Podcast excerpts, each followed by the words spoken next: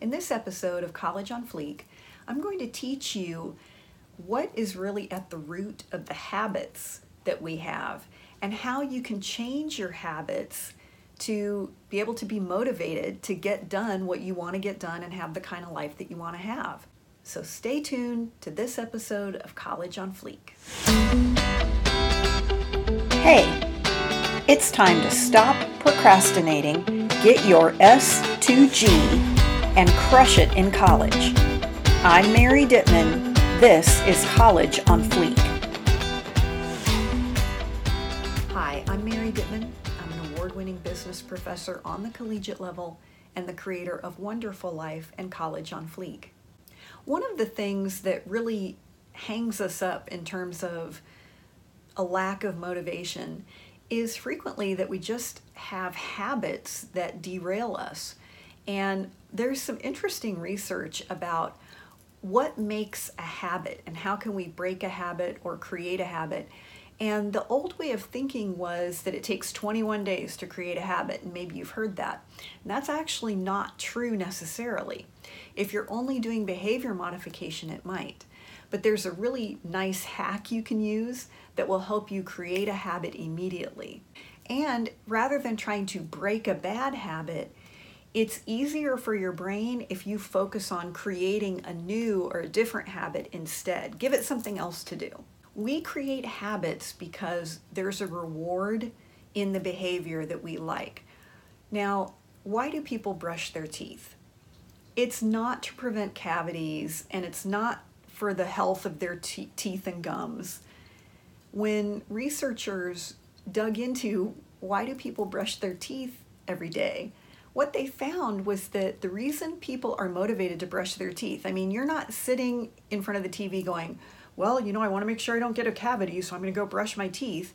No, but you might be sitting in front of the TV going, ah, kind of yucky. I'm going to go brush my teeth. Because what people enjoy about brushing their teeth is that minty, fresh feeling where they go, oh yeah, nice, crisp and cool and clean. That's the feeling they like. That's the reward that motivates us to brush our teeth. So when you want to create a habit, you need a reward that's going to work for you. Now, that's pretty individual. Whatever reward works for you is the one that you should use. One of the things that makes me feel good is when I look at my to do list at the end of the day and everything is checked off. I really love that. I'm a nerd. I don't know why. I just like it. I mean, I'm all about that to do list life. So when I look at the end of the day and everything's checked off, I really feel like I've accomplished something good. And what that does is it puts me in the habit of checking what I had planned to do and staying in touch with my daily plan and my goals. I exercise every day do I do that for my heart health? No. I do it because it feels good. And at least when I'm done with my workout, no matter what else happens during the day, I can say, like, well, but at least I worked out today.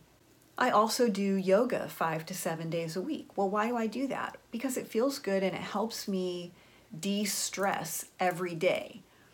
That's what's in it for me. I don't do yoga because, oh, it's good for my joints as I get older, which it, it is, that is true. But that's not the reward I'm getting. See, rewards tend to be more immediate. So if I'm having a day, which is a lot of days where I'm feeling like, gosh, I'm kind of stressed, or, you know, I just feel a little bit overwhelmed or uptight or t- even tired, I know that going to that yoga class is going to make me feel better. And that's why I go. So you need to find a reward that works for you. Number two, you need to remind yourself of the reward.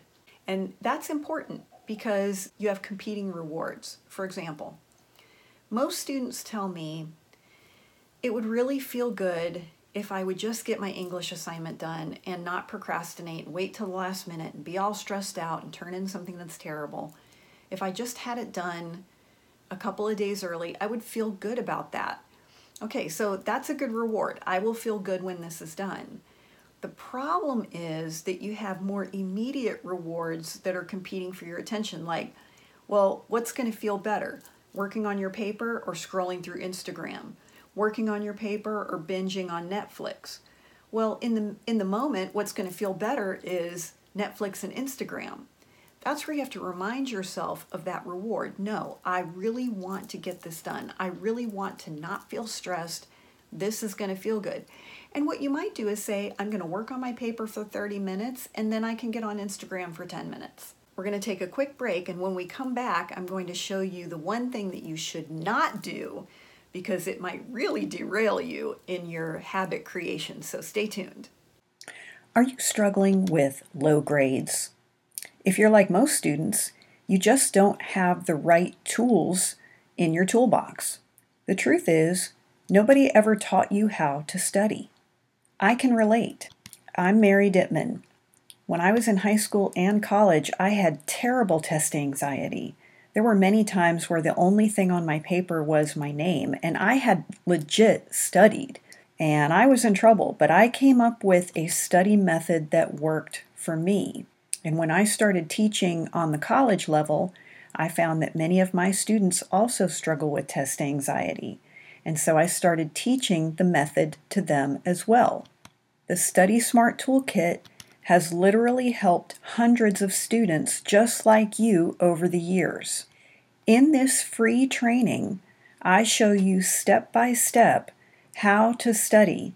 You have lifetime access. You can watch it anytime you want to from your phone, your tablet, your laptop, and it works for any class, any major, any school. Now, I can't make a guarantee, but I can just tell you what I've seen with my students. The students who use the techniques in the Study Smart Toolkit go from D's and F's to A's and B's on the very next test.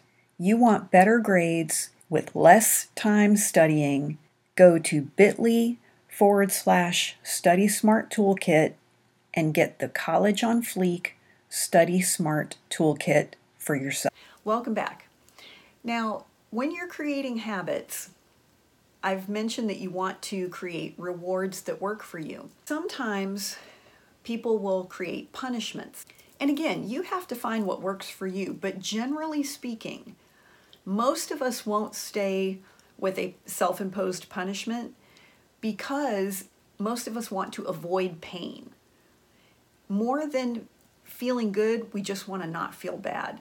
So, a self imposed punishment, most of the time, we won't enforce it. Why? Because it doesn't feel good, it's punishment. There are situations where a punishment might work. I was attending a women's basketball practice one time, and I noticed that some of the girls, whenever they would shoot a free throw, if they missed, they'd drop and do five push ups. But not all of them did that. And I asked the coach, I said, why are these girls doing that and the others aren't? Are, are they in trouble? And she said, no, that's, that's their own accountability. They've made the decision that if they miss a shot, they drop and do five push ups. That's not me, that's them.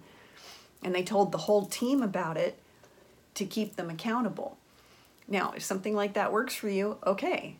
I have used punishment to create new habits for myself. One of my really bad habits is swearing, and I'm not proud of it. But one of the ways that I will frequently break myself of that habit is every time I say a swear word, I'll give $50 to this charity. Like I make it a lot of money so that I am motivated.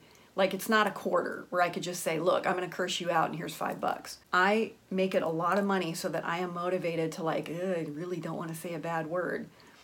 But most of the time, what's going to work is a positive reinforcement, a reward. So, in other words, don't say, well, if I don't work on my English paper, then I don't get to use Instagram for a week, because you're never going to stick with that. One of my students created a reward where she said, if I do 10 math problems, I'm going to online shop. And so she would do 10 math problems, then she would online shop for about 20 minutes, 10 more math problems, online shop for 20 minutes. That's great. Sometimes I've had students whose parents are trying to motivate them with a reward, saying, if you get a 4.0 this semester, we're going to buy you a car. Which I'm going to just tell you, if that was me, I'd be all kinds of motivated to get my grades wherever my parents wanted them because I'd be wanting that car. College on Fleek is a dialogue, not a monologue, and we want to hear from you. So I want to know what are some habits that you need to create? Put that in the comments and let us know. You can always connect with us at collegeonfleek.com. We have lots of resources there and some cool gear for you. That's where you can also get your Study Smart Toolkit, or you can go to bit.ly forward slash Study Smart Toolkit. Thank you for watching, and we'll see you next time right here on College on Fleek.